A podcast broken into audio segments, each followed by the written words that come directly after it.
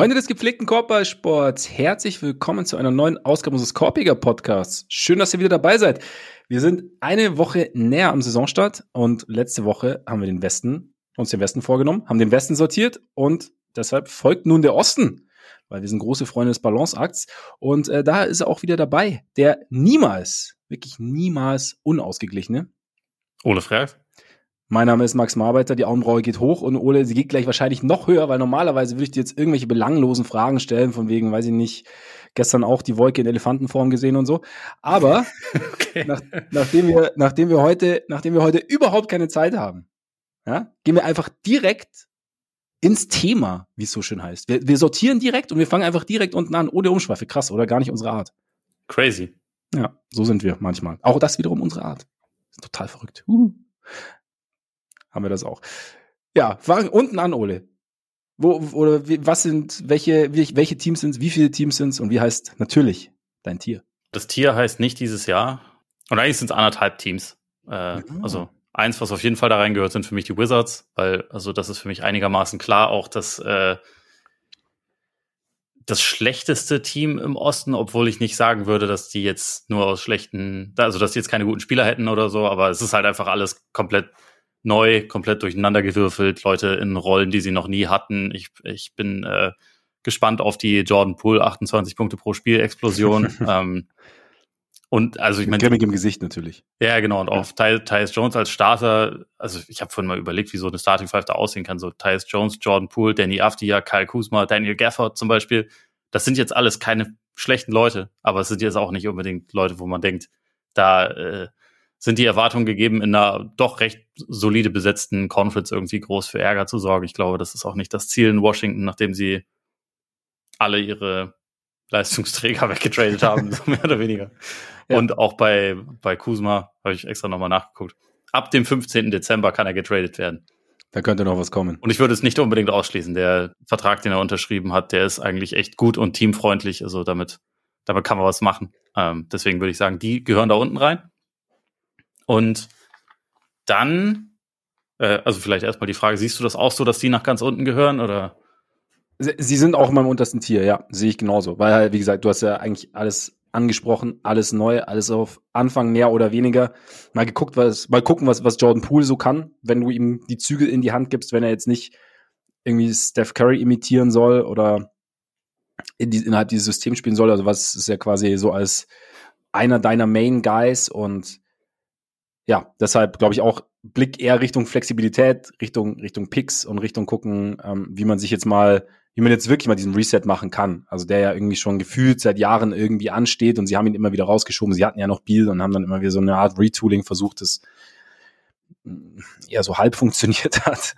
Und jetzt glaube ich auch, dass es halt ja der, das Ziel ist, einen guten Draft-Pick zu bekommen und zu schauen, welche jungen Spieler sich lohnen, was Jordan Poole anbieten kann.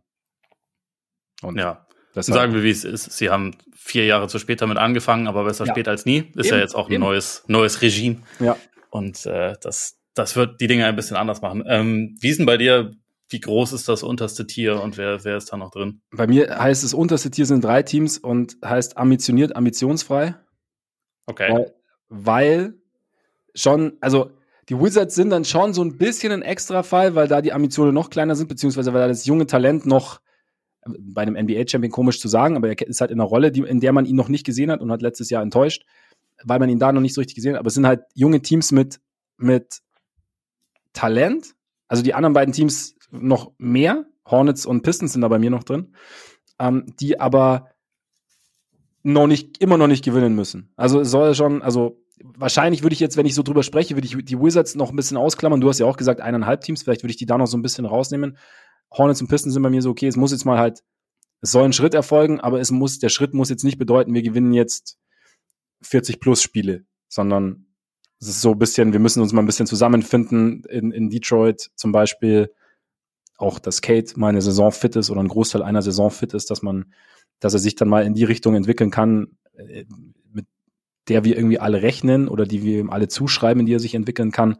Und Genau, und Charlotte als auch mit Brandon Miller als, als Second Pick, ähm, Lamello wieder eine Saison. Also wie, wie kann man denn da mal was, was zusammensetzen? Aber es muss sich jetzt eben noch nicht zwingend irgendwie, muss auch noch nicht Richtung Play-In gehen, so meine Meinung. Und da sind sie auch noch, sind auch noch ein Stück dann entfernt von den anderen beiden Teams, die jetzt vielleicht noch danach kommen. Bei Charlotte äh, sehe ich es anders. Ja, Bei so Detroit stimme ne? ich dir vollkommen zu. Ja. Du bist so ein bisschen so noch, aber vielleicht, vielleicht unterschätze ich die Hornets auch, aber ich.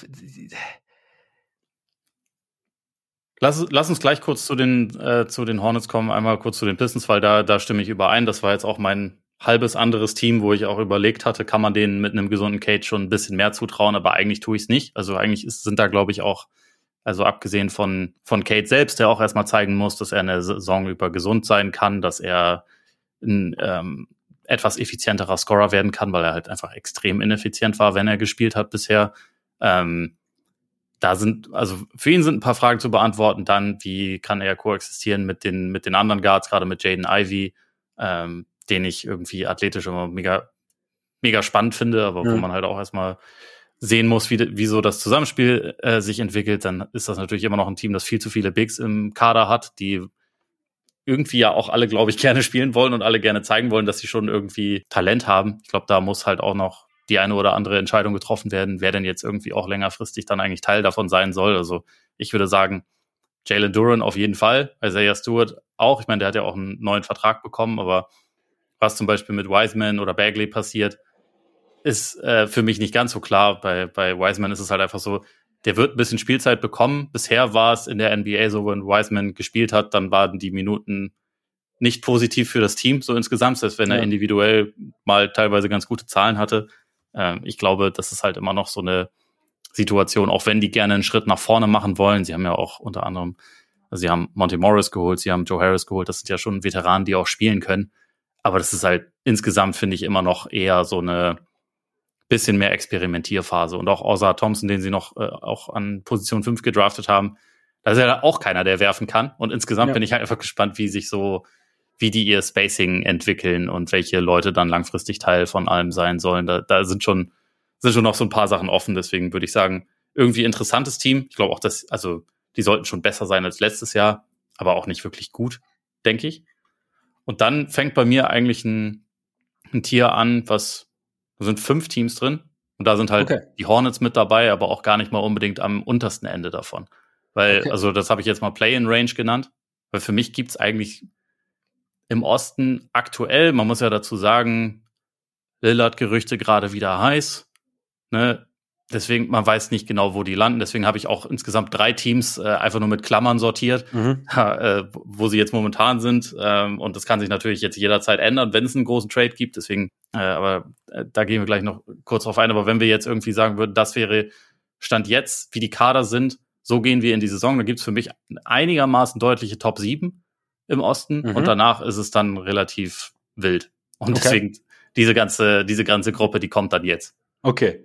Vielleicht ganz kurz noch zu, zu Detroit, weil sollten wir natürlich nicht außer Acht lassen, Monty Williams, neuer Coach. Also ja. ganz kurz, also kann ich jetzt, weiß ich nicht, also erst hat es wunderbar funktioniert in Phoenix Players Coach und so, dann mit einigen Spielern nicht so richtig gut.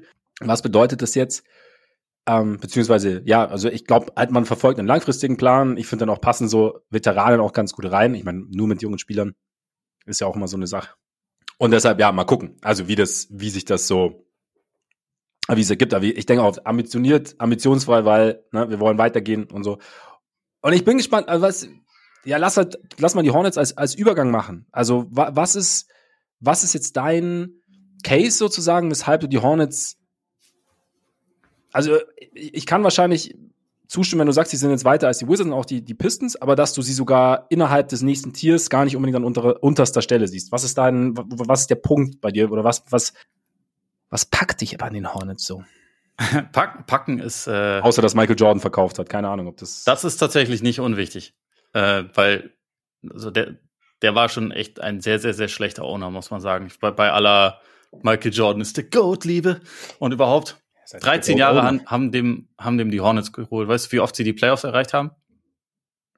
Willst du, willst du raten? Ich weiß, wir haben nicht so viel Zeit, aber einfach. Zweimal? Zweimal, sehr gut.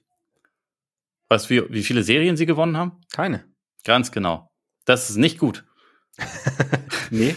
Michael Jordan kann sagen, ich bin froh, dass es die Kings gab, weil sonst wäre es eine ziemlich, klare Nummer, wer in dieser Zeit, die Michael Jordan ein Team besessen hat, der schlechteste Besitzer von allen war. Also so was die, ähm, naja, was die Teamführung anging. Das ist insofern nicht schlecht, dass er nicht mehr dabei ist. Aber also ansonsten würde ich halt sagen, die haben vorletzte Saison haben sie 43 Spiele gewonnen. Letzte Saison haben sie 27 gewonnen und hatten halt eine halbe Saison von ihrem besten Spieler und gar keine Saison von ihrem zweitbesten Spieler, der ein Arschloch und Verbrecher ist, der aber ein guter Basketballspieler ist, der jetzt zumindest wieder für 72 Spiele zur Verfügung steht, weil er nur für 10 Spiele gesperrt ist. Das heißt, mit Miles Bridges, LaMelo Ball, wenn er jetzt gesund ist, wovon ich mal ausgehe, der hatte ja letzte Saison wirklich alle, also ist ja schon mit Knöchelprobleme die Saison gegangen, hat dann dreimal gespielt, Knöchelprobleme wieder ausgefallen, wochenlang, dann hat er eine Weile gespielt und dann nochmal Knöchel und dann operiert und dann, also er hat 46 Spiele verpasst insgesamt. Das war ja einfach keine richtige Saison.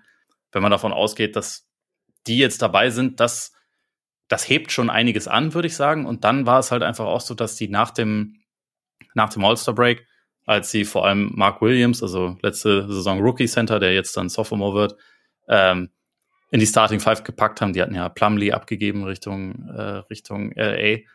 Ähm, ist die Defense halt auf einmal ziemlich gut geworden. Natürlich stimmt, mit stimmt. teilweise anderen Spielern als denen, die jetzt dort sind. Also so Oubre ist ja zum Beispiel nicht mehr da, äh, Dennis Smith ist auch nicht mehr da, aber Williams ist halt noch da und der ist so als Zonenanker nicht ganz unwichtig dafür. Und also ich bin ehrlich gesagt, also vor ein paar Wochen, als ich auch äh, äh, mir dann überlegt habe, wie ich die Preview für Scott Next Magazine über, über Charlotte schreiben soll, dachte ich, oh, okay, das ist, eigentlich ist das ja eine Gurkentruppe und irgendwie habe ich auch keine Lust über, über Miles Bridges zu schreiben. Und dann, äh, weil ich mir, also je mehr ich dann drüber nachgedacht habe, so, die Rotation ist halt einfach wirklich nicht schlecht und nicht uninteressant. Also wenn du die so Lamello, Rosier als Guards. Gut, da kommt bisher noch nicht viel Bewiesenes nach, aber da haben sie mit Nick Smith Jr. auch noch einen Rookie gedraftet, der jetzt nicht, nicht uninteressant ist. Sie haben Bridges, sie haben Hayward, sie haben JT Thor, PJ Washington und Brandon Miller, also als, als Flügelbataillon in Anführungszeichen. Ne? Also auch Leute, die zwischen, ähm, also vor allem drei und vier spielen können. Washington kann auch mal auf der fünf spielen. Sie haben, sie haben äh, Sie haben Mark Williams, sie haben Nick Richards auch noch als Backup-Center, der auch nicht ganz uninteressant ist. Also ich finde, da kommt halt schon einiges, einiges zusammen. Und äh, ich halte auch Steve Clifford nicht für einen Coach, der sagt, Leute, keine Ambitionen, scheiß drauf, sondern eher, hm, die Defense fand ich gut. Wie wäre es, wenn wir jetzt nicht mehr die schlechteste Offense von allen haben, sondern eher so wie in der Saison davor äh, unter James Borrego spielen, als wir offensiv noch, ich glaube, Top 5 waren sie da. Ähm, ich glaube, wenn, wenn die das schaffen, das in irgendeiner Form zusammenzufügen, dann haben die schon eine ganz gute Chance, ums Play-In mal mindestens mitzuspielen oder vielleicht sogar da reinzukommen. Also da, da sind natürlich viele, viele Wenns dabei. Das muss auch nicht unbedingt äh, klappen, aber jetzt so vor der Saison würde ich die nicht abschreiben. Ich glaube, die könnten schon so ein Überraschungsteam sein, tatsächlich. Okay, ja, ja, doch, du. Also die Hornets sind jetzt nach, nach, nach dieser Ausführung sind die Hornets bei mir jetzt auf jeden Fall sehe ich sie vor den Pistons. Es ist natürlich auch viel, viel Benefit of the Doubt, hast du ja selber auch gesagt. So, okay, es muss schon, ne, also es gibt Spieler, bei denen sagt man, wenn sie so eine verletzten Historie haben wie Lamello, da will ich erst mal sehen, zum Beispiel, dass sie eine ganze Saison fit bleiben. Ähm, Hayward ja genau, also Hayward ist ja auch immer so ein Ding, also wie, viel, wie viele Spiele macht er die? Aber Contract, ist Contract hier Gordon. Gut, stimmt natürlich, ja, stimmt. Da, da macht er 70, legt 16, 6 und 6 auf und. Six Man ne? of the Year. Ja, Genau. Wirklich. Na, ja, es stimmt. Sie sind ja vielleicht ein Stück weiter. Ich weiß trotzdem nicht, ob ich sie wirklich einem der nächsten Teams, ich bin gespannt, wie du es generell geordnet hast, vorziehen würde. Einfach weil halt so, so ein paar Dinge sind und weil sie bis jetzt schon immer ganz gut, manchmal, oder nicht immer, sondern manchmal ganz gut waren, irgendwie, irgendwie auch nicht. Und ich weiß nicht, es, es kann aber auch sein, dass, dass ich mit, mit den Hornets irgendwie einfach nicht viel anfangen kann und vielleicht auch mit Lamello weniger anfangen kann, als, als viele, was dann aber überhaupt nicht objektiv begründbar ist. Also es ist dann einfach, also weißt du, wie ich meine, das ist dann einfach irgendwie so ein so ein Gefühl. Ja. Und das hat natürlich hat natürlich kein, keinerlei Aussagekraft in dem Sinne, weil ja, er hat ja, er hat jetzt halt auch echt eine richtig miese Saison hinter sich, aber ja, aber auch, also auch aufgrund von Verletzungen muss man schon auch sagen, so, ne? Also es ist halt, ja, ja, also klar, klar gehören, die, gehören die zum Gesamtpaket, aber ich kann jetzt nicht sagen, er kam jetzt nicht sofort richtig zurück, war nicht ganz fit und das ist jetzt der Lamello, also Lamello kann deshalb nichts so. Das kann, das, das kann ich nicht. Also deswegen, ich, also bei mir ist es echt so, weiß ich nicht, es gibt vielleicht auch so, manche Spieler mag man ja, in Anführungszeichen, irgendwie und manche nicht, aus irgendwelchen Gründen. Und bei mir ist es irgendwie so, ich habe irgendwie nicht so ein, so ein Fable für, für Lamello. Und dann vielleicht dadurch schätze ich ihn wahrscheinlich oder sehe ich ihn kritischer oder sehe ich Dinge bei ihm kritischer, die ich jetzt bei anderen vielleicht eher entschuldigen würde oder sie, also das ist, ja, genau, deshalb da müssen wir Head-to-Head -head machen, einfach. Äh, und zwar mit zwei Teams, bei denen ich weiß, dass du denen positiver gestimmt bist oder also dass du sie lieber magst als ich und die ich aber unter den Hornets habe, weil ich sie einfach nicht für besonders gut halte. Fangen wir an mit wow. den Nets. Die sind bei mir ganz okay. unten in mhm. dem Play-in-Range-Tier. Also okay. bei aller idealstem Verlauf könnte es schon sein, aber ich glaube nicht dran, weil die eigentlich ja. nach der nach den Trades echt ziemlich mies waren und in der Offseason sehr, sehr wenig gemacht haben. Also sie haben Lonnie Walker, Dennis Smith Jr. und Darius Baisley geholt und halt Derek Whitehead und Noah Clowney gedraftet, die äh, jetzt, glaube ich, auch nicht die äh, Geschicke der Franchise komplett umkrempeln werden. Ich glaube eh, dass es dort jetzt eher um die Zukunft geht als um dieses Jahr. Deswegen, ja, eigentlich, eigentlich könnten die sogar fast in das nicht dieses Jahr Tier mit rein, mit rein schlottern. Aber also wenn du dir so die, die Kader vergleichst oder so allgemein die, die Situation mhm. Nets und Hornets, was ist abgesehen von dem Horror der Unterschied? Oh, ja? Nicht schlecht. Ja. Nicht schlecht, nicht schlecht. Dass den Nets ein Point Guard fehlt? Naja, also Spencer Dinwiddie haben sie noch, ne? Ja, aber ist kein, aber so waren wir uns ja letztes Jahr auch schon einig, dass er, also er kann Point Guard spielen, er kann auch, er hat, er hat auch hin und wieder sehr, sehr gute Assist-Zahlen aufgelegt und kann schon auch, aber er ist jetzt nicht der, der Denker und Lenker, aber. Dafür haben sie Ben Simmons. Nein, war ein Witz. Ähm, sie haben auch. Ich habe jetzt aber mal nichts gesagt dazu. einfach mal und, und Cam Thomas, Dennis Smith Jr., nee, also du hast schon, du hast schon recht. So Point Guard-mäßig ist das nicht unbedingt berühmt. Also, ich meine, es, ist, es bleibt weiterhin flügellastig. Es ist wahrscheinlich nicht, und das ist halt genau das Ding, glaube ich. Also, es ist, glaube ich, genau das, was ich gerade gesagt habe. Ich schätze die Nets besser ein als ihre großen Brüder mit dem Hor, weil ich sie, glaube ich, einfach, wie gesagt, ich bin, weil ich großer Freund von Michael Bridges bin und weil ich ähm, die Nets irgendwie so eigentlich so seit, also eigentlich auch so seit dieser, du weißt noch, die, äh, die Angel Russell Nets, ja, klar. damals mit Spencer Dinwiddie auch. Seitdem habe ich irgendwie so eine Schwäche für die Nets, keine Ahnung. Also deshalb, und das ist halt nicht nichts, was objektiv belegbar wäre, sondern es ist einfach nur so ein, so ein äh, mein, Gefühl, das damit reingeht. Und ich hatte bei Netz tatsächlich Schwierigkeiten, sie irgendwie einzuordnen. Also einfach weil, also weil ich auch, also wie du sagst, also es war letztes Jahr schon irgendwie unrund. Sie sind halt, sie haben diverse Flügelspieler, sind auf Guard, also sie haben mehr Scoring Guards als Playmaking, Floor General Guards, ich meine, diese klassischen Floor Generals sind auch immer so ein Ding, ist auch so eine Idealvorstellung, die du jetzt auch nicht immer brauchst. Also wenn du, wenn du einen guten Mix findest, gibt es genügend Teams, bei denen es auch ohne geht, also, oder beziehungsweise bei denen du jetzt nicht den, den, den, den klassischen Dirigenten brauchst im Backcourt. Aber ja, es ist, es ist vielleicht nicht mal ausgeschlossen, dass die Hornets am Ende vor den Netz landen. Es kommt halt immer drauf an, wenn, wenn Lamello sein ganzes Potenzial ab, abruft, ist er wahrscheinlich der beste Spieler. Also wenn du diese beiden Teams nimmst. Wobei ich Mikael, also der Mikael Bridges von, vom letzten Jahr ist schon, also von der Nets Bridges, Brooklyn Bridges, ist, ist schon sehr gut und kommt dann vielleicht auch gar nicht so weit dahinter. Ja, wenn er die Scoring-Zahlen bestätigen kann und also auch die, die Quoten, dann würde ich ihn statt jetzt sogar davor sehen, weil bei ihm halt auch noch die Defense dazu kommt, die bei Lamello ja. natürlich nicht dazu kommt. Aber ich möchte tatsächlich auch erstmal sehen, ob äh, Michael Bridges das halten kann, weil das halt schon so ein bisschen, da schon ein Heater den er da hatte. Also es war Eben, einfach ein richtiger Hotstreak erstmal. Hey, ich darf jetzt die ganzen Würfe nehmen, die sonst immer Devin hatte. Ja, gib her. So, ich, ich will, ja. ich will mal sehen, wenn das jetzt klar ist, dass er gegen, also eine Saison lang bei gegnerischen Teams quasi ganz oben auf dem Scouting Report steht, ob er das dann halt ansatzweise halten kann. Da habe ich schon ein bisschen Zweifel, aber also ich würde es ihm jetzt auch nicht, äh, würde es auch nicht sagen, dass es unmöglich ist oder so. Aber will ich erstmal sehen.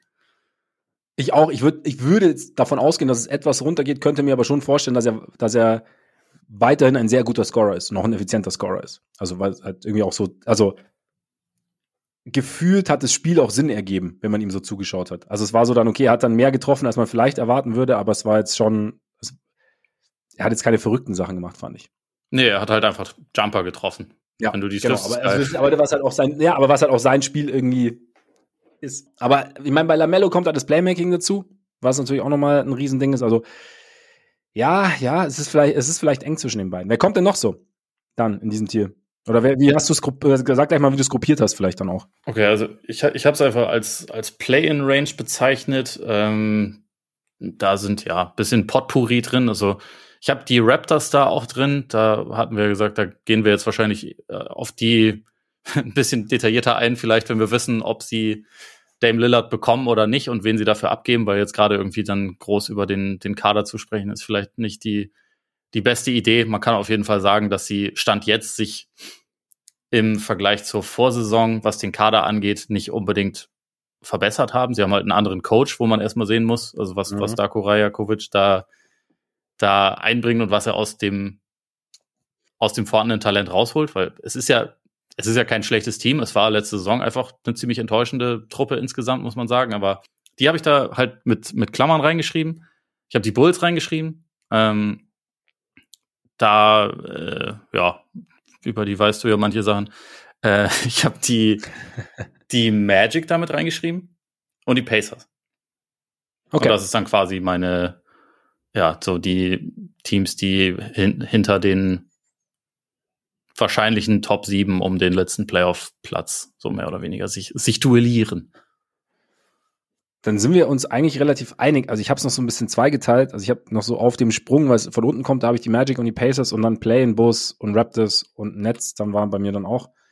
Aber ähm, ich würde es, also ich würde es genau, also genau so sagen, tatsächlich. Also ja, Raptors macht oder ergibt momentan wenig Sinn. Bulls natürlich auch, weil Bulls sind ja auch anscheinend höchst involviert in dieser ganzen Damian Lillard-Geschichte. Am Ende wird es ja wahrscheinlich sowieso nicht auf Portland und Team X rauslaufen, sondern Portland um Team X, Y, Z, Alpha, Omega und wer noch so, weiß ich nicht, wahrscheinlich tradet die halbe Liga mit. Also ich, ist schon ganz witzig. Es ist irgendwie schon ganz witzig, so dieses Gefühl, dass, dass wir demnächst wahrscheinlich über einen echt wilden Trade reden werden. Also der halt schon einiges durcheinander wirbeln könnte. Also ich bin jetzt auch echt, ich finde es natürlich schon ganz geil, dass die Bulls involviert sind, weil es war jetzt nicht die, die Off-Seasons, Trade Deadlines, Free Agencies waren jetzt nicht so aufregend die letzten zwei Jahre, deswegen ist jetzt. dass, dass man zumindest mal mitreden kann, ne? Das ja, genau, genau. Schon was anderes. Und, ist ähm, bei den Celtics eher zu viel passiert in letzter Zeit. Aber ich weiß nicht, wo, ich weiß nicht wovon nee. du redest. Nein, aber ich glaube auch so, dass die Teams eigentlich sich im Endeffekt irgendwie, da, da finde ich es wahnsinnig schwer einzuschätzen. Also ich habe es, also ich, ich bin, ich habe richtig Bock auf die Pacers, weil ich glaube, dass es halt schon sehr, sehr viel Spaß machen wird. Also Halliburton und Toppin könnte, könnte interessant werden. Mit Bruce Brown echt einen, einen guten Veteranen geholt, mit einem frechen Vertrag für, für die Nuggets. Ähm, und ja, ich glaube, ich meine, wir wissen ja, dass sie waren letztes Jahr wäre in der Zeit, in der Halliburton da war, waren sie richtig gut. Dann war er verletzt und dann ging es halt so ein bisschen abwärts. Denklich läuft auch so ein bisschen darauf raus, wie es mit der ganzen Shooting-Geschichte äh, läuft. Ich meine, jetzt ist auch ähm, Buddy Hield, ist ja auch im Trade-Block, also was, was passiert jetzt da noch? Ben Matherin aber, aber seinen Wurf wiederfindet, weil der war ja zweite Saisonhälfte, ich habe letztlich im Low Post haben drüber gesprochen, also waren echt, haben mir auch nicht so bewusst, aber echt üble Zahlen. Ja, ja, also sein, sein Jumper ist irgendwann Richtung 27 Prozent, glaube ich, runter ge, äh, gekracht. Das war schon, das war schon ja, toll. Genau. Also bei Matherin ist halt gut, dass der, dass der irgendwie wegen seiner Physis auch Freiwürfe ziehen kann und so. Ähm, deswegen ist er nicht ausschließlich davon abhängig, dass er jetzt Jumper trifft, aber der braucht den Jumper schon unbedingt. Also ja. gerade, ich muss auch sagen, dass ich diese, diese Hield-Gerüchte. Ich finde es ein bisschen schräg. Ich würde anstelle der Pacers den nicht abgeben. Ich, ich finde, dass der komplett unterschätzt ist mittlerweile in seinem Wert, weil das halt wirklich einer der besten Shooter ist, die es je gegeben hat. Der wirft ja, er wirft sehr viel und sehr gut aus allen möglichen Lagen, aus dem, aus dem Pull-up, äh, aus dem Catch and Shoot, so direkt früh in der Shot Clock nach eigenem Screen für Halliburton und so. Die hatten eine geile Chemie. Ich würde den, ich würde den nicht abgeben und ich würde auch, also gesetzt den Fall, dass das Healed bleibt, würde ich auch nicht in die Saison gehen und, und irgendwie das als, als Regel, so Matherin muss jetzt starten, weil zweites Jahr, mhm. äh, wenn Healed besser ist und letzte Saison war er halt einfach insgesamt viel wertvoller wegen diesem Spacing, dann würde ich mir das halt auch zweimal überlegen, ob ich, ob ich den jetzt rausnehme aus der Starting Five. Also gerade solange man den noch hat, ähm, hat der eigentlich schon einen ziemlich klar positiven Impact. Und wenn, wenn man das rausnimmt, da ist natürlich mit Halliburton immer noch einen überragenden Shooter, aber sonst Matherin, Brown, Toppin und Turner, die können alle ein bisschen werfen, so ist das nicht, aber keiner von denen ist jetzt ein Knockdown-Shooter. Das kann man ja echt nicht sagen. Deswegen mhm. muss, muss man sich das, finde ich, schon ein bisschen überlegen. Und deswegen habe ich durch diese, ich hatte vorher auch mal damit geliebäugelt, die, die Pacers Richtung Safe Playoffs zu schieben. Ich meine, ich habe sie jetzt auch in diesem Tier oben, muss man sagen. Mhm. Äh, also sie sind schon auch mein Favorit für den, für den Eight-Seed sozusagen, aber äh, mich hat diese, diese Geschichte mit Hield ein kleines bisschen ins Wanken gebracht. Weil es wäre für mich eigentlich der falsche Schritt. Und gleichzeitig, wenn jetzt zum Beispiel Orlando irgendwas machen würde, um Buddy Hield da reinzukriegen, um halt einen Shooter dieses Formats in dieses ohnehin schon nicht ganz uninteressante Team reinzukriegen, was aber halt einfach äh, gerade im Backcourt viel zu wenig Shooting hat, dann könnte ich, könnte ich mir auch vorstellen, dass man die Magic noch ein kleines bisschen hochschiebt. Vielleicht überschätze ich Buddy Hield, vielleicht aber auch nicht. Gibt es eine dritte Möglichkeit? Nein. Äh, Niemals. Ich glaube, Hirt, bei Hirt ist, glaube ich, ist, glaube ich, das ist halt die Frage, von wem geht es aus, die ganze Geschichte. Nee, er will einen also, neuen Vertrag. Das ist ja immer das Ding bei ihm.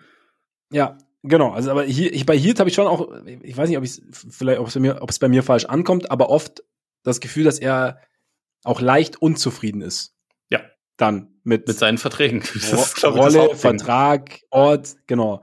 Und jetzt ist halt, jetzt ist halt das Ding so, okay, was, was, was machen die Pacers? Und am Ende dann, ja, ist halt, ob sie dann sagen, Ruhe ist wertvoller als, als das Shooting, natürlich dann auch darauf basieren, was sie da, was sie für, für Heat bekommen können.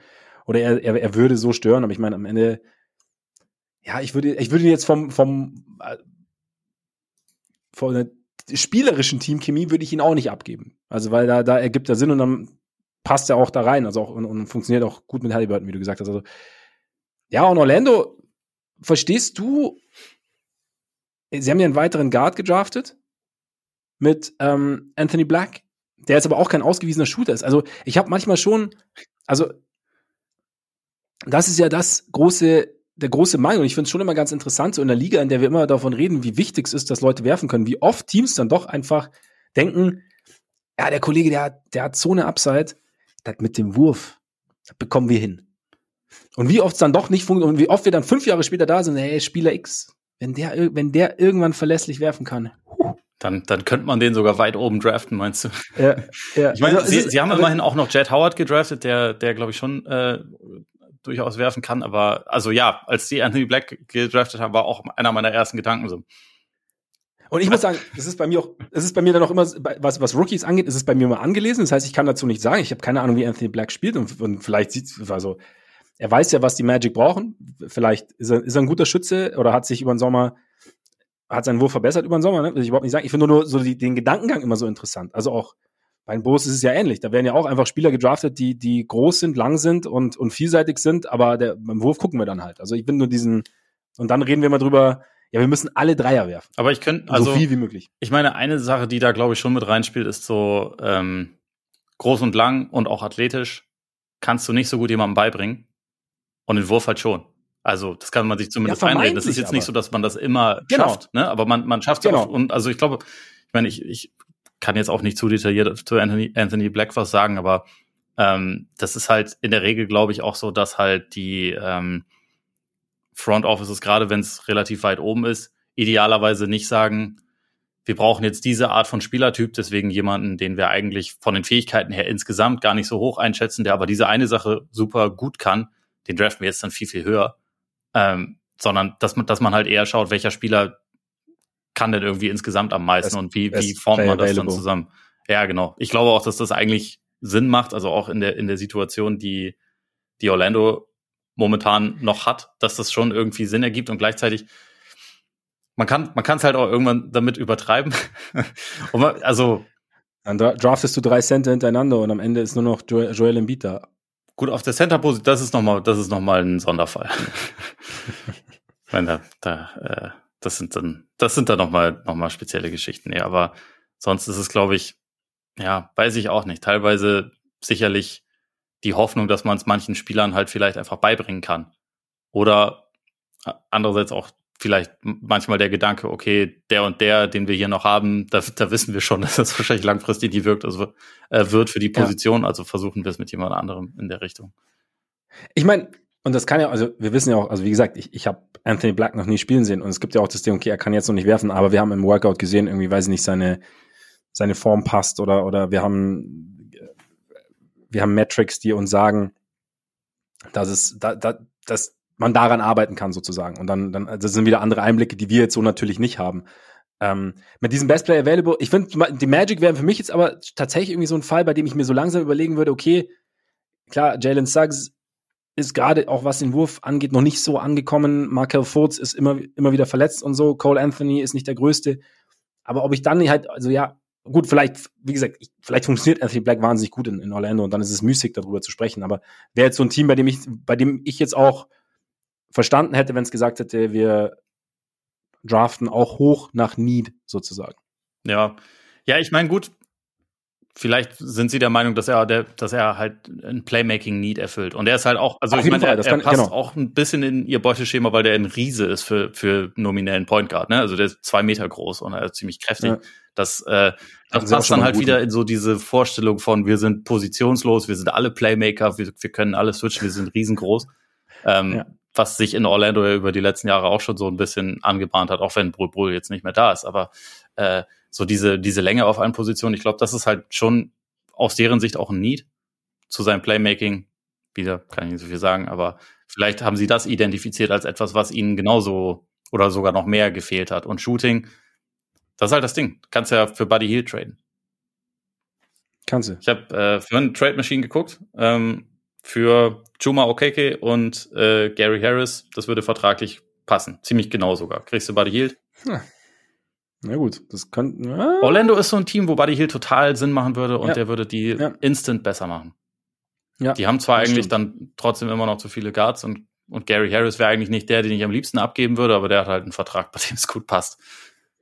Und mit dem könntest du es auch vielleicht Indiana schmackhaft machen, weil er sich ja letztes Jahr auch, auch was den Wurf angeht, ein bisschen gefangen hat. Also es ist kein Buddy Hield, aber es ist zumindest halt ja, ist, dafür, ist ein wertvoller. Ja, besserer Verteidiger hm? und so, ne? Also besserer Verteidiger, genau. Also und dann mit, mit Halliburton zusammen vielleicht. Also, ne, ist nicht schlecht, wenn er einen besseren Verteidiger an seiner Seite hat.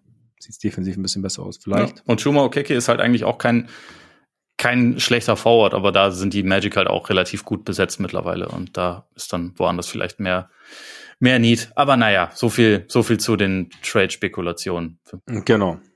Dieser Wagner-Franz soll gut sein. Der ist also, ganz gut, ne? das stimmt. Ja. Also, aber auf jeden Fall, so finde ich somit die, die zwei auf positive Art spannendsten Teams im, im Osten, weil es gibt ja diverse andere spannende Teams, die aber irgendwie mehr Fragezeichen hinterlassen irgendwie. Aber genau, Raptors hast du ja angesprochen. Bulls brauchen wir eigentlich auch nicht. Also A kann man ja sagen, wir waren im Airball-Podcast, wo wir ausführlich über die Bulls und die Celtics gesprochen haben. Ne? Ja. Also kann man da nochmal rein. In Bulls reden wir auch oft genug drüber. Wie gesagt, ich, ich persönlich, vielleicht nur anderthalb Sätze. Für mich ist es halt, ich, ich glaube, man sieht es aufgrund all dieser, dieser Kritik, sieht man sie, glaube ich, manchmal ein bisschen negativer, als es sein müsste. Also diesen, auch diesen Kern. Das ist jetzt, es führt dich jetzt nicht in die Conference Finals und es führt dich wahrscheinlich auch nicht in die zweite Runde, aber es ist trotzdem, DeRozan ist gut, Levine ist gut, Wutsch ist gut und Craig und, und, und Carter werden mir manchmal ein bisschen zu positiv gesehen, muss ich, muss ich gestehen, weil sie jetzt nicht die Spieler sind, die jetzt das Pendel in die eine oder andere Richtung groß ausschlagen lassen, aber sie passen halt in dieses Konzept der Bulls, passen sie rein und, und sie füllen tatsächlich Lücken. Jetzt nicht auf dem 1A Top-Niveau, aber es ist halt, also es, es funktioniert. Also Craig, Länge und auch Shooting auf dem Flügel, Carter, Defense und auch Shooting äh, im Backcourt. Und von daher sehe ich die Bulls gar nicht so, ich sehe die Bulls nicht unbedingt hinter den Raptors zum Beispiel. Also je nachdem, also unabhängig davon, was natürlich passiert, ob jetzt, ja. und wenn Damian Lillard kommt, dann. Zu den Raptors meinst du? Nee, zu den Bulls. Nee, ich habe ich hab Bulls mhm. und Raptors auch, also direkt nebeneinander. Ja, genau. Also es ist halt, und, und, und sie sind auch, und ich würde sie auch nicht zwingend hinter den, hinter den Magic oder Pacers sehen. Da ist natürlich immer so ein bisschen die Frage. Also, es ist halt. Nö, nicht zwingend. Für mich sind sie, sind sie schon so, sind sie schon ein fixer Play-In-Kandidat, der auch auf diesen, auf diesen achten Platz gut rutschen kann. So. Aber, genau. Absolut. Dann, ähm, ja, wir haben ja heute, wie gesagt, wir haben es heute eilig und deswegen haben wir jetzt auch ausführlich über die untersten Teams gesprochen. Dann lass mal, lass mal weitergehen. Ich habe das nächste Team, also ich habe noch zwei Teams, die ich im Und Jetzt Tier habe. Und äh, das einerseits ist ein bisschen komisch, weil Conference, äh, weil Finalist aus dem letzten Jahr, aber die Heat, weil die Heat sind noch nicht fertig. Und wenn die Heat Damian Lillard nicht bekommen, dann war das keine richtig geile Offseason. Das musst du Thomas Bryant, Josh Richardson und Jaime Hackett Junior sagen. ich meine, Josh Richardson, der verlorene Sohn. Ja. Seit, seit Miami-Tagen gibt es das Versprechen Josh Richardson und eigentlich wurde es nur in Miami richtig eingelöst. Jede, jede also, zweite Saison ist ganz gut. Ja. Und dann ist es eine herbe Enttäuschung und dann ist wieder. Ich glaube, mhm. diese, dieses Jahr ist er, glaube ich, wieder dran, ganz gut zu sein. Ah, okay, gut, siehst du dann Heat Culture, also doppelt so gut quasi. Ja. ja. Hast du übrigens diese neuen Jerseys gesehen? Apropos. Ähm, ich habe sie jetzt gerade nicht vor Augen. Ich habe vor ein paar Tagen irgendwas gesehen, aber also kann ich, kann ich jetzt gerade nicht, nicht also, bestätigen es gibt so, so ein paar so, so Classic Editions, die sehen jetzt nicht schlecht, aber manche sehen wirklich so aus, als hätten sie, aber wir müssen, wir müssen mal wieder was Neues machen. Hast du was? Ja, warte mal, ich mach mal kurz PowerPoint, oder nicht PowerPoint an, ich mach mal irgendwie, weiß nicht, Paint oder so. Aber es ist ja wirklich so, es ist so lieblos geworden okay. mittlerweile. Und das eins ist halt eben mit Heat Culture. Das ist das Miami. Ah, ja, ja. Okay, das muss ich mir mal Egal. anschauen. Guck's dir mal an. Bestellen. Auf jeden Fall, auf jeden Fall, ich meine, im Endeffekt, sie haben jetzt Juice und Vincent, haben sie ja zwei Rotations, also wichtige Rotationsspieler verloren. Und, und klar, also es ist halt, wenn Lillard kommt, dann sieht das natürlich alles sehr gut aus, weil, wie wir mittlerweile wissen, geben sie maximal Thomas Bryant ab. Lillard, alle anderen sind ähm, untradebar. Nein, aber. Und einen Cafecito. Ja, genau, genau, genau. Und ein Cubano Sandwich. Ähm, aber nichts. Cubano? Kein heißes. Also, das, das äh, ist schon abgekühlt von, von gestern, wollen, wollen ja Cubano, was übrig geblieben ist. Das äh, genau, genau. Wir wollen ja auch nicht, ähm, nicht übertreiben. Also nicht, nicht, nicht, dass Portland die, den Hals nicht vollkriegt, ne? Eben. Aber also ich, ich weiß irgendwie nicht Heat. Also letztes Jahr sind sie auch irgendwie so in die, in die, in die Playoffs gestolpert und dann, ja, kann man sagen, Regular Season. Und ich halte sie auch weiterhin für ein gefährliches Playoff-Team, aber wie viel, keine Ahnung natürlich, wen sie aus dem Hut zaubern, aber wenn Lillard nicht klappt, dann. Dann sind sie das großartigste Kackteam aller Zeiten und ich habe Riesenangst, gegen die zu spielen, so wie letztes Jahr. Deswegen ja, habe ich genau. die in einem eigenen Tier. Miami ist, passt nicht mit irgendwem sonst irgendwo rein. Deswegen heißt das Tier bei mir einfach nur Miami, wo die drin stehen. Und ja. das wäre jetzt nominell Platz drei im Osten. Aber nur weil es mhm. Miami ist und halt auch in Klammern, ja. aber also keine Ahnung. Ja, es gibt keinen, also aktuell gibt es keinen guten ähm, rationalen Grund dafür. Einfach nur Heat Culture, Voodoo, äh, ho hohe Priester des Bösen, Miami. Hat, hat komplette Playoffs durch wunderbar funktioniert letztes Jahr, letzte Saison. Also Eben. Ja, und ich habe aber, weil es auch für mich irgendwie so, auch so ein, so ein Mysteriumsteam ist, ich habe die Hawks noch mit drin, weil da ist natürlich viel, also viel Talent mit drin und sie haben jetzt, John Collins ist gegangen für sehr, sehr wenig Gegenwert. Ich glaube, das haben sie sich vor zwei Jahren auch, also waren vielleicht auch ein bisschen spät dran, John Collins abzugeben. Ja, meinst du? Also, ne? Ähm, aber sie haben halt immer noch Trey Young und sie haben äh, mit, mit Murray haben sie verlängert. Ich bin gespannt halt, Quinn Snyder jetzt, ist ja auch so das Ding, ganze Offseason jetzt, ob er da eine andere Art Basketball reinbringt, die den Floor einfach irgendwie erhöht. Glaube also ist glaube ich so ein Ding bei bei den Hawks, weil halt die Ausschläge einfach so groß sind. Wenn du halt einfach so ein bisschen auf einer anderen Basis spielst und ich meine, sie haben weiterhin die Andre Hunter, da ist natürlich immer die Fitness frei. Sie haben Sadiq Bey, sie haben ähm, Bogdanovic, der eine gute WM gespielt hat.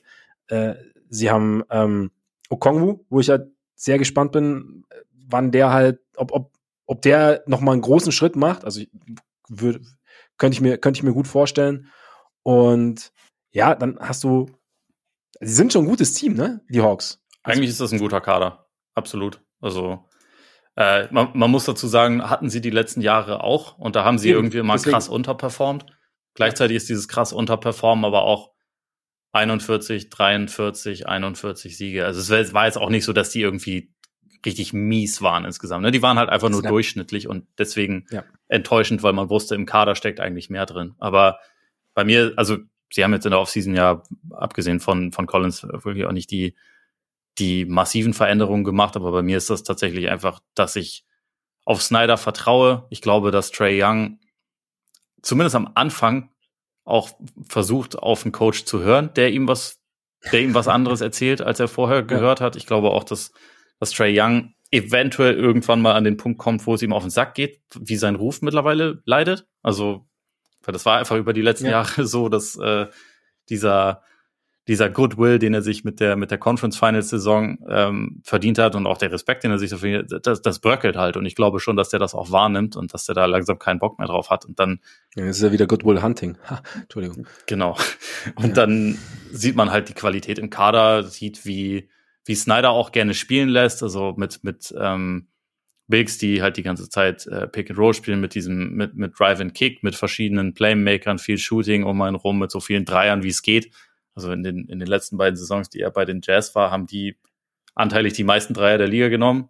Die Hawks letzte Saison die wenigsten Dreier von allen, was halt auch bei dem, also bei dem Kader schon immer irrsinnig war. Aber ich, ich habe einfach ein gewisses Vertrauen darauf, dass sie das umkrempeln und dass sie dann einfach mehr aus diesem, aus diesem Kader rausholen, der einfach, ja, mhm. wie gesagt, nicht, nicht schlecht besetzt ist. Ich glaube, dass, dass auch jemand wie Bogdanovic eigentlich wie gemacht ist für, für so ein Snyder-System. Also, weil er halt eh schon der Einzige im Kader ist, der, der den Ball wirklich. Er hat doch schon mal gespielt. Ja, genau. kleiner, kleiner Buchstabendreher, aber ja. äh, eigentlich, also der hat halt sowieso schon immer ein gutes Dreiervolumen gehabt. Ich glaube, das, das wird aber noch mehr in die Höhe gehen. Der ist auch jemand, der halt, wenn er den, wenn er in eine vorteilhafte Position gebracht wird, um zu attackieren, der ja dann auch noch als, als zusätzlicher Playmaker was liefern kann. Ich glaube, wenn, wenn vor allem Trey und ähm, DeJounte Murray sich ein bisschen auf eine andere Spielweise einlassen, dann, dann kann das auch ein Team sein, das 45 bis 50 Siege holt, statt irgendwie ja. so 41. Wenn so riesig ist der Unterschied ja letztendlich auch nicht. Und deswegen, also ich hatte die als, als Playoff-Team halt einfach mit reingeschrieben. Mhm. Ich glaube, das, das sollte schon drin sein. Wenn nicht, dann sind sie halt ja. halt einfach wieder die größte Enttäuschung. Und dann sollte man mal über darüber nachdenken. Neuen Coach. Fünf, nee, nicht in fünf Jahren so dazustehen wie die Wizards und zu sagen, hätten wir mal vor vier Jahren schon angefangen. Ja. Das, genau. Ja. Genau. So. Nach, nach dem Supermax dann. Den müssen, ja, müssen genau, wir noch abwarten. Genau. Ja, den, den, geben wir auf jeden Fall noch. Das ist immer gut. Also die Hawks sind bei mir in einem, in einem Tier, das heißt einfach Playoff-Teams mit Upside. Da sind mhm. noch die Knicks drin, die ja. nix verändert haben, außer dass sie Dante DiVincenzo geholt haben. Ähm, ein bisschen mehr Villanova rein. Genau. Immer gut. Aber die halt auch einfach funktionieren mit dem, was sie machen. Also, äh, ja. wenn man jetzt nicht davon ausgeht, dass Julius Randle nach seiner einen guten Saison wieder eine absolut fürchterliche Saison folgen lässt, was natürlich sein kann, dann sind die eigentlich gut aufgestellt, um halt wieder, ja, auch 45 plus Siege zu holen. Also ich glaube, ja. das ist eigentlich ein Team, das, das weiß, was es tut. Die Sixers habe ich da auch reingeschrieben in Klammern. Also selbst wenn sie selbst wenn sie ihren Kader, so wie er jetzt gerade ist, also auch mit Harden zusammenhalten, dann glaube ich nicht, dass die wirklich zu den, zu den Titelfavoriten irgendwie gehören werden, aber viele Siege werden sie natürlich holen. Ähm, mhm. Das wissen wir. Und dann sind da noch die Cavs, die ich eigentlich so aus diesem Cluster unter den beiden Top-Teams, Miami, wie gesagt, ausgeklammert, äh, zu, wo ich im Moment sagen würde, die haben eigentlich fast den besten Case, um um da irgendwie ein Trio draus zu machen. Äh, also das, das meiste Potenzial. Einfach weil letzte Saison waren die in der Regular Season ja eigentlich schon echt eine Maschine. Also hatten nach, nach Boston, wenn ich es richtig im Kopf habe, das zweitbeste Net-Rating von allen, hatten eine richtig starke Defense und äh, das ohne ohne gute Rollspieler eigentlich. Also beziehungsweise ja. mit, mit sehr wenig. Die, die Rotation war einfach zu knapp und die ähm, die nominellen Stars, also die, die Big Four bei denen, die sind ja auch alle noch jung. Ähm, also Mitchell ist am, am ältesten von denen, aber auch der ist ja noch, noch nicht mal 30 und die anderen noch teilweise deutlich jünger. Also da sehe ich noch ziemlich viel Luft nach oben. Sie haben Max Abstrus geholt, sie haben George Niang geholt, Tristan Thompson zurückgeholt, der natürlich die Championship Experience bringt. Und ich glaube, äh, Cleveland wird ja. halt einfach wieder so eine Win-Machine sein, die halt ja, wahrscheinlich über 50 holen werden. Und wie gut sie dann in den Playoffs sind, das wird sich zeigen. Aber ja, das ist auch so ein Team, wo ich äh, mir eigentlich überhaupt nicht vorstellen kann, dass die irgendwie, dass die runterfallen so richtig.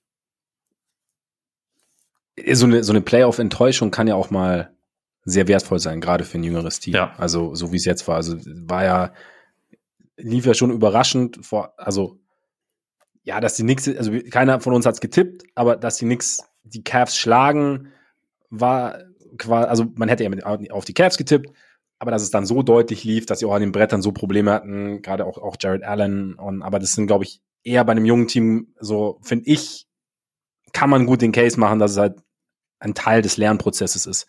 Und dass es halt auf, auf lange Sicht gar nicht so schlecht ist. Und ich meine, sie haben halt immer noch Evan Mobley, bei dem man das, das Gefühl hat, dass gerade der, der, der offensive, gerade, gerade in der Offense, er sein, sein Potenzial eher so angekratzt hat, dass da einfach noch viel mehr drin ist. Und wenn er halt irgendwann wirklich so dieser, dieser Two-Way-Big wird, den viele in ihm sehen und was er eben auch schon angedeutet hat teilweise, dann dann ist ja ein Wahnsinnsteam eigentlich. Und, und, ich, und, und wie du sagst, also Regular Season letztes Jahr war richtig gut. In Playoffs gefühlt wurden sie auch ein bisschen überrumpelt, also auch im wahrsten Sinne des Wortes von den Knicks, die halt einfach mit Anlauf immer Richtung Bretter gegangen sind und ähm, ihnen da echt, echt Probleme bereitet haben.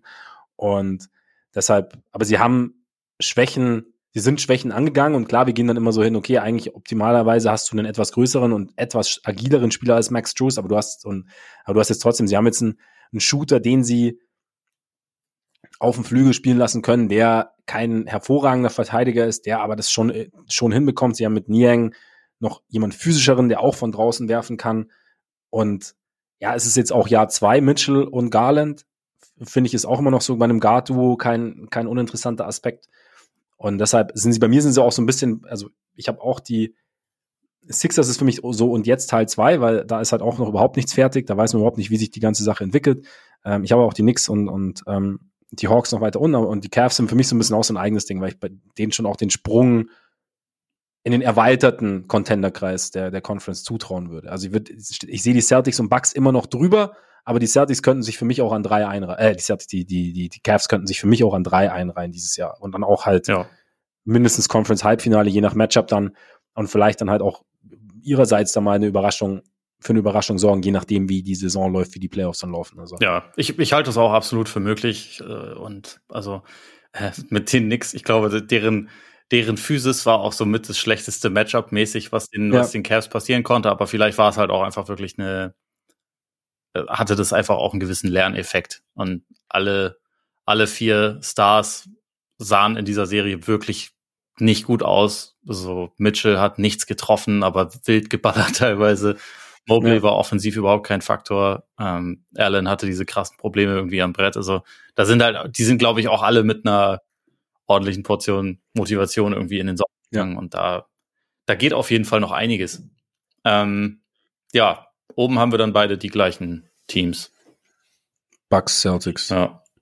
Also tendenziell stand jetzt die Celtics vorne. Also Celtics haben wir auch im Airball Podcast besprochen, ne? Und du bist ich bin, ich bin gespannt. Also ich bin so die, die Vielseitigkeit, die ähm, Porzing oder die, die Komponente, die Porzingis vielleicht spielerisch hinzufügen könnte, bin ich sehr gespannt, was das bringt. Und Derek White ist jetzt Glatzenkumpel, also von daher kann es eigentlich auch nur gut laufen.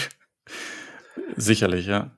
Ne, aber also Boston, Boston ist schon richtig gut. Also das ist für mich, ist für mich schon bis auch, also trotz Janis Nummer eins, also irgendwie tendiere ich irgendwie auch dazu. Aber auch ein bisschen aufgrund der Tatsache, also jetzt weniger wegen Janis, als dass ich denke, ähm, Milwaukee hat halt klar, sie haben, sie haben einen neuen Coach in Adrian Griffin, aber sie haben jetzt sonst nicht am Kader so die wirklich großen Veränderungen ähm, machen können, sondern die Sachen, die sie halt, äh, die sie in der Offseason gemacht haben, die ja auch wichtig waren, waren, dass sie halt ihre alten Veteranen zusammengehalten haben und, und irgendwie extended haben. Und das das fand ich auch sinnvoll, dass sie das gemacht haben, war auch richtig, aber da, das ist jetzt halt einfach so, dass der, der gute Supporting Cast rund um Janis ist halt einfach in den 30ern, teilweise tief in den 30ern. Bei, gerade bei Middleton ist, muss man einfach sagen, dass seit den Finals, in denen er teilweise ja auch echt äh, ziemlich überragend unterwegs war, war der halt einfach nicht, nicht mal konstant gesund und wenn er dann gespielt hat, auch nicht unbedingt auf dem Level, den wir vorher von ihm kannten. Mhm. Und da, das ist für mich schon ein ziemlich großes ziemlich großes Fragezeichen, einfach aus dem Grund, dass äh, Drew Holiday, so, so sehr ich ihn mag und so, also für so stark wie ich ihn halte, gerade defensiv, er ist offensiv halt streaky, manchmal ein bisschen komischer Decision Maker und wenn das deine klare Nummer zwei ist in der Offense, ist es nicht ideal. Also die brauchen Middleton schon dringend und ich habe da einfach bei dem Team mittlerweile so ein paar mehr Fragezeichen. Bei Boston gibt's natürlich auch welche, aber da denke ich mir, wenn die, also Tatum verpasst in der Regel nicht so viele Spiele, der ist auch immer, der wird auch immer noch jedes Jahr besser. Brown wird auch immer noch jedes Jahr besser, war zumindest bisher so. Ähm, und auch sonst ist es halt, abgesehen von Al Horford, kein, kein altes Team. Da sehe ich irgendwie immer ja. noch so ein bisschen mehr Steigerungspotenzial. Deswegen würde also ich momentan. Die Kurven gehen halt in entgegengesetzte Richtungen so ein bisschen, finde ich, bei beiden Teams. Ja. Also, wenn man so sagt. Also, und irgendwann trifft man sich dann und dann. Ja, also ich meine, irgendwie hat man sich auch schon getroffen. Ne? Die letzten Jahre war ja, ja Boston ja, jetzt ja. Erfol erfolgreicher. Ähm, ja. Auch wenn es nicht für die ultimative Belohnung gereicht hat bisher, aber sie, sie waren ja schon irgendwie ein Stück vor den Bugs, aber ich bin mal gespannt. Also es gibt auf jeden Fall auch äh, äh, ein Szenario, wo am Ende die Bucks einigermaßen klar den Osten dominieren und äh, in die Finals ja. gehen. Würde mich jetzt auch nicht, nicht komplett schockieren, einfach weil Janis, die natürlich auch alle angezählt hat. Wer weiß, ob die dadurch in Panik geraten und während der Saison noch irgendwelche Sachen machen. Aber ich glaube, wenn Janis sich so positioniert, dann wird er auch selber ein bisschen was vorhaben in dieser Saison. Eben, und wenn Janis was vorhat, dann hat das meistens große Auswirkungen auf alle, so außenrum auf dem Court. Ja. Und ich meine, Malik Beasley finde ich jetzt schon also, äh, auch, auch streaky, du weißt auch nicht, was du bekommst, aber wenn du den guten Malik Beasley bekommst, dann hilft er da, hilft er da schon mit seinem Shooting. Also ja. war ja auch eigentlich einer der interessanteren Trade-Kandidaten letztes Jahr so im, im, Laufe der Saison und bei den Lakers hat es dann nicht richtig gut funktioniert, aber wenn er, wenn er das, was ihn halt eben so interessant gemacht hat, nämlich das Shooting von der Bank bringt, dann hilft er den, den Bucks. Bucks vielleicht auch ein Buddy Heal Team. Ja, ich glaube, das Problem bei denen wegen dem Vertrag, der verdient halt 19 Millionen und äh, da den Gegenwert zu finden, da braucht ich habe es jetzt, wobei Grayson Allen plus Connaughton oder so macht's dann, ne? Aber dann ist ja, halt der halt Flügel gleich wieder komplett ausgedünnt, weil die sind halt beide schon auch halt, Teil der Rotation und beide genau, hast du halt defensiv irgendwie besser. Ja, zwei für eins, aber ja. Aber ich bin Milwaukee also ich finde es schon interessant, ich meine, das haben wir bei den Sixers nicht gesagt, ne? Also wir haben, haben sie ja nur sind ja kurz übergangen, weil eben wir die, die harten Situationen haben. Aber sie haben mit Nick Nurse auch einen neuen Coach, wir haben ja. Adrian Griffin einen neuen Coach. Also die Spitze im Osten wird schon anders aussehen. Quinn Snyder ist im Prinzip neu. Raptors haben wir auch gesagt. Also das Celtics haben jetzt noch einen Coaching-Staff, nicht mehr nur einen. Haben wir eh richtig, richtig. also vielleicht ist es äh, die Coaches Conference dieses Jahr. Vielleicht. Ein, ein, Vielleicht. ein Head Coach Deathmatch, wobei das war es ja eher letzte Saison, ne? Ja, genau. Wie jeder genau. zweite rausgeflogen ist, ist. Ja, jetzt ist Head Coach Rising quasi. Oder so. Wir sind gespannt. Wir sind sehr gespannt. Und sind damit tatsächlich am Ende, weil ich habe ja gesagt, heute haben wir es etwas eilig, wir haben heute ein hartes Aus. Wir müssen leider weiter, das heißt, wir konnten uns im Osten nicht so lange widmen wie dem Westen, aber im Endeffekt sind eigentlich sowieso nur die halbe Stunde Bulls Talk draufgegangen, also von daher passt es eigentlich auch irgendwie. ja, ich, ich habe auch den Verdacht, dass wir über alle Teams äh, nochmal sprechen werden ja. später. Also wie gesagt, Sixers, soweit damit Harden es irgendwas Neues gibt. Ähm, äh, ganz kurz vielleicht eine, ein, ein Ding zu den Sixers. Sie haben jetzt meinen persönlichen Freund Pat Bev geholt. Ja. So, sie haben PJ Tucker. Könnte, könnte man nicht auch so, so, so ein richtig so, so ein Philly-Team machen? Das ist so richtig, also ja, Harden wird getradet, man bekommt jetzt vielleicht nicht einen optimalen Gegenwert, aber so ein, so ein richtig so ein hard-nosed Philly-Team. Sie haben auch Kelly Oubre geholt. Eben sie haben auch Kelly Oubre geholt, genau. Der wird im Zweifel auch noch mal jemanden umhauen die halt einfach, die halt einfach hart spielen. Kann, man, kann auch mal sein, dass er seinen Mitspieler umhaut oder irgendwen anders, aber. Ja. Na, weißt du, wie ich meine? Also so ein, so ein, und halt von den Fans geliebt, das von den Fans geliebt wird. Ja, sie haben auf jeden Fall ein paar Leute, die, die dabei dann sehr laut sind. Aber ich, ich glaube, also Montreal Harrell haben sie ja auch wieder unter Vertrag genommen, aber der verpasst, ja, glaube ich, die ganze ist, Saison, ne? Sonst, der ist Kreuzband gerissen, ja, ne? Ja, sonst genau. Sonst würde der ja, da natürlich sich auch eingliedern. Nee, ich, ich kann aus den Sixers im Moment irgendwie nichts nichts machen. Müssen Wahrscheinlich ist es dann aber einfach genau der Kader, mit dem sie in der Saison gehen und dann, ja. dann hören wir in ein paar Monaten, dass äh, Joel Embiid weg will. Zu den Knicks. Zum Beispiel. Ja. Egal. Wir spekulieren nicht weiter. Wir warten einfach, was, was mit Damian Lillard passiert. Angeblich soll ja noch bis, bis zum Media Day soll ja, hofft man ja irgendwas, irgendwas finalisieren zu können. Und das wäre Anfang nächster Woche. Ja, 2. Oktober. Ja, also. also natürlich am Wochenende. Ne? Ist es so? Naja, also nein, es wäre dann am Wochenende, weil 2. Oktober ist der Montag. Das heißt, es müsste am Wochenende was passieren, meine ich. Die sind doch nach uns von der Zeit, Max. Ja, du meinst, dass es so knapp ist? Ja, natürlich. Last Call. Ja, aber wie mit der Free Agency. Die warten jetzt auch bis zur, bis zur Deadline, bevor sie überhaupt anfangen, miteinander zu sprechen. Im Moment, Ach so. im Moment versucht das niemand. Ach so, verstehe, verstehe. Aber du weißt schon, dass der, also ich meine, die Media Days beginnen ja vormittags, glaube ich. Ist ja der Media Day, nicht der Media, nicht die Media Night. 0 Uhr 1. Das heißt, es Eastern Time. Media Day. so habe ich es in Erinnerung. Ja, wir sind, wir sind gespannt. Wir sind gespannt. Ja. Und ähm, na, beobachten mal alle Kanäle. Kann ich an dieser Stelle noch ganz kurz ja. betonen, sorry, ich weiß, äh, aber danach, das ist das Letzte, was ich sagen möchte. Ja. Äh, ein Two-Way-Player der Sixers heißt Ricky Council the Fourth. Huh. Das ist ein geiler Name. Das ist echt ein geiler Name. Da, das war's für heute. Das ist gut. Wir überlegen uns fürs nächste Mal eine deutsche Übersetzung und bedanken uns für den Moment, für eure Aufmerksamkeit. Schön, dass ihr dabei wart. Solltet ihr uns abonnieren wollen, dann könnt ihr das sehr gern tun auf ähm, Apple Podcasts, Spotify, Google, äh, Google Podcasts, Amazon Music, dieser. Folgt uns gerne bei X. Folgt uns bei Instagram, schreibt uns auch gerne an. Schaut auch mal auf unsere Patreon-Seite vorbei, patreon.com slash korpiger Podcast, korpiger mit. Äh, eh. Richtig. Dort gibt's einerseits extra Content, andererseits könnt ihr uns dann mit monatlichen Beiträgen unterstützen. Vielen Dank an alle, die das schon tun. Ja, und jetzt würde ich sagen, genießt euren Tag, euren Abend, euren Morgen. Wartet, genießt die Wartezeit auf den Dame Trade und dann bis bald hoffentlich. Reingehauen. Reingehauen.